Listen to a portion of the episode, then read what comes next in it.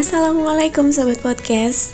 Kita ketemu lagi di hari terakhir bulan Desember Dengan episode ke-31 dari Challenge 30 Hari Bersuara. Bersama The Podcasters Indonesia dan sahabat-sahabat senior lainnya. Akhirnya berhasil melewati hari per hari membuat podcast Dengan tema-tema yang sudah ditentukan. Senang ya sahabat berhasil memenuhi sebuah tantangan yang pastinya nggak mudah ya. Ada kalanya terasa ingin mundur, ingin menyerah di tengah jalan. Pada saat menulis untuk podcast perharinya sering kali buntu.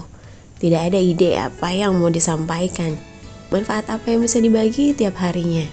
Demi saya, demi kamu, dan demi kita semua. Melalui jalan podcast inilah saya mengenal banyak orang dari challenge inilah juga, saya belajar banyak hal.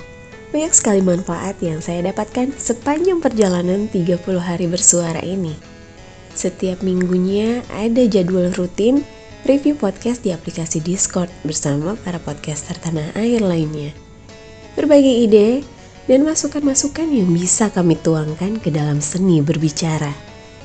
Dan setiap minggunya akan ada kopdar online melalui Discord juga untuk masing-masing wilayah. Ya mungkin setelah pandemi ini berakhir akan benar-benar dilaksanakan jumpa podcast tanah air. Yang pastinya kami kembali bersemangat seperti mengerjakan sebuah proyek bersama-sama. Seperti kata Mas Rani, mulai aja dulu, iya kan? Kalau nggak dimulai kita nggak akan tahu bisa atau enggak. Dan yang pastinya nggak akan ada hasil apa pun tanpa permulaan.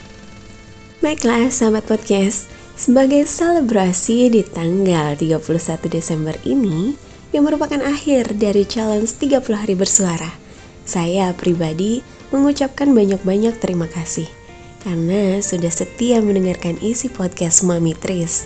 Sudah memberi dukungan kepada saya yang akhirnya bisa menyelesaikan tantangan dari The Podcasters Indonesia. Mohon maaf bila ada salah-salah kata dan ucapan. Mohon maaf bila ada terselip kata yang menyakitkan atau menyinggung. Karena kesempurnaan hanya milik Allah semata dan kekurangan adalah milik saya. Sampai jumpa di podcast selanjutnya sahabat.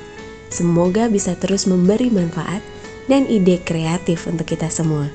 Tetap sehat, tetap semangat, dan jangan lupa tersenyumlah agar hari-hari kita terasa lebih indah. Kita sambut tahun yang baru dengan semangat baru resolusi baru dan tentunya menjadi lebih baik lagi di masa yang akan datang.